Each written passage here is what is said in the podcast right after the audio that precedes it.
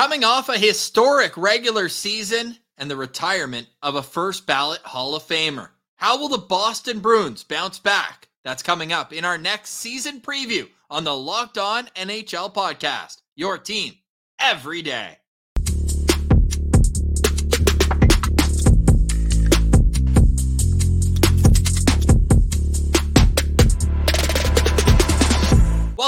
Another season preview, Locked On NHL. I'm Ross Levitan alongside Ian McLaren, and the host of the Locked On Bruins podcast. You can follow Locked On Bruins wherever you download your podcast, also free and available on YouTube. The Boston Bruins had 65 wins, 135 points, the most in NHL history. What do they have for an encore? Ian, how are you feeling about this team going into the 2023 24 season?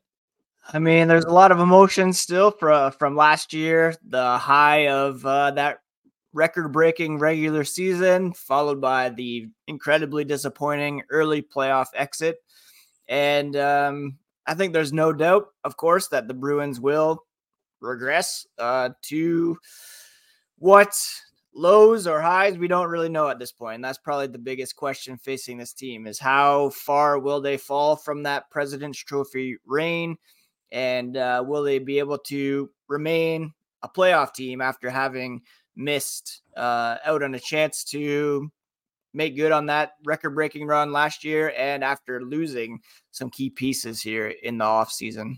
So the storyline, I think, for me and others outside of Boston, we know that Patrice Bergeron retired after such a glorious career, and David Krejci soon followed after. Who's who's down the middle right now at training camp with the Bruins? Yeah, I mean, if you look at the Bruins in net and on defense, I would say they're still one of the better teams around the NHL. But if you look at them just uh, in terms of center depth, you'd struggle to see them as a as a playoff team with Charlie Coyle and Pavel Zacha now penciled in as the top two centers. Uh, those guys did play pretty well in those roles in games one through four against the Florida Panthers in the playoffs, but a really small sample size. And uh, there's very real questions about whether those two guys can carry the load in the top six over an 82 game season, much less through a, a long playoff run. Uh, they brought in Morgan Geekie uh, as well from Seattle, who's penciled in to play on the third line. Going to be relying on some younger guys maybe in the fourth line. Um, I mean, best case, perhaps they're able to acquire a bona fide top six guy sometime before the trade deadline and bump Coyle back down to the third line or Zacha to the wing, where they're perhaps a bit better suited. But yeah, that's going to be a huge question for the Bruins all season long. So you mentioned Morgan Geekie coming in. Was that the biggest offseason acquisition for the Boston Bruins? I mean, they brought in a bunch of veteran guys on uh, some pretty low risk deals. You have Milan Lucic coming back, I guess ceremonially. That's kind of a big deal just to see him back in black and gold after being away for eight years. Uh, James Van Riemsdyk is another big name who, you know, you'd be much more excited about if this was five, seven years ago. Uh, the same with Kevin Shattenkirk, who was signed to play defense after Connor Clifton took off to Buffalo. So those guys, you know, past their primes, Bruins relying on some veterans on lower deals to kind of keep things afloat. But yeah, if you're looking at guys with a lot of upside, uh, Geekie played pretty well in Seattle in limited minutes. He came to Boston because he was told he'd get a bigger opportunity.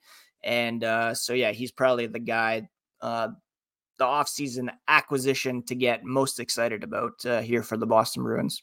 And how about the most important player on the team? Because I think you could go a number of different directions in this one. From in goal, the new captain could be an option, or maybe the guy who scored 60 goals. Who's most important to the team's success this upcoming season?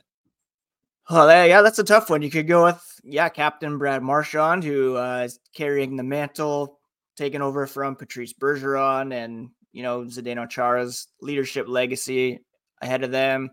Uh, they're banking on Linus Ullmark and Jeremy Swayman being pretty solid together. David Pastrnak needs to maintain that level of production now that he's making huge money for the Bruins. The guy that I think is most important though is is probably Charlie McAvoy. He is uh, their rock on defense, likely the next captain of the Bruins once Marchand hangs it up. And uh, he's been in the Norris Trophy conversation for a couple of years now. And for him to take the next step, he really needs to, yeah, improve on his point totals, continue to be a solid presence in the uh, defense core.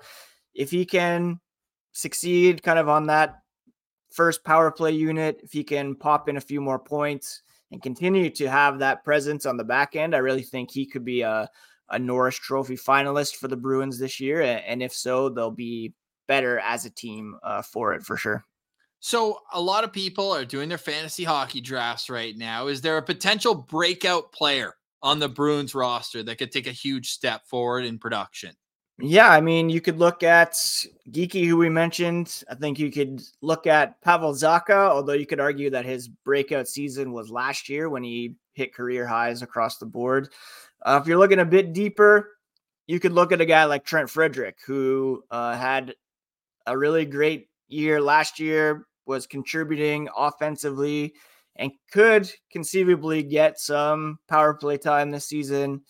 I mean, there's a possibility that we could see if um, we could see him on the on the second line playing with Pavel Zacha and David Pastrnak if a guy like Van Riemsdyk isn't able to hang on that line. So if Frederic is able to get more power play time, if he's deployed in the top six, uh, he could be uh, a pretty significant breakout candidate for the Bruins, and that's uh, maybe a bit of a deeper cut. If you want to go for a safer breakout pick, go with go with Pavel Zacha for sure. Okay, there you have it. Now, what's a successful season in Boston? Because for the last decade plus, it's been Stanley Cup or it's been a failure. Has the yeah. expectation shifted?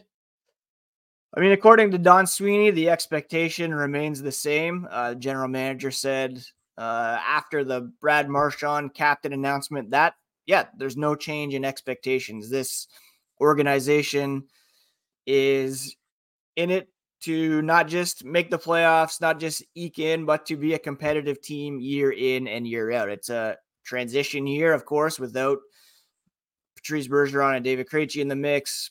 Taylor Hall's gone, Nick Foligno's gone. So it's going to be a harder road to the playoffs this season, especially with some up and comers in the Atlantic like Ottawa and Buffalo. Um, I mean, at the end of the day, a successful season might be, um, yeah, getting into the playoffs, winning a round, which would be an improvement over last year, although that might be a, a pretty tall task. Uh, anything short of finishing 11th or 12th from the bottom because they have a top 10 protected pick this year that's owned by the uh, Detroit Red Wings. So kind of following just shy of that, missing the playoffs and losing your first round pick, that would be uh, probably the worst case scenario. So, I mean, expectations are that they'll be a playoff team, still pretty competitive in the Atlantic, and uh, like Florida showed us last year, anything can happen once once you get in there. No team under more scrutiny, I think, than the Boston Bruins based on last season. But then you look a little deeper and it's like, okay, they still have the reigning coach of the year. They still have a reigning Vezina winner in net. They still have David Pastrnak, who can score at will. And they still have Charlie McAvoy, who you mentioned as a, a highlighted player, and he'd be a number one defenseman on just about any team in the National Hockey League. We're excited to see how this season plays out in Boston. And for day to day coverage of the team, make sure you're locked on Boston Bruins wherever you download your podcast and also on YouTube. That's been another season preview on the Locked On NHL podcast. It's part of the Locked On Podcast Network, your team every day.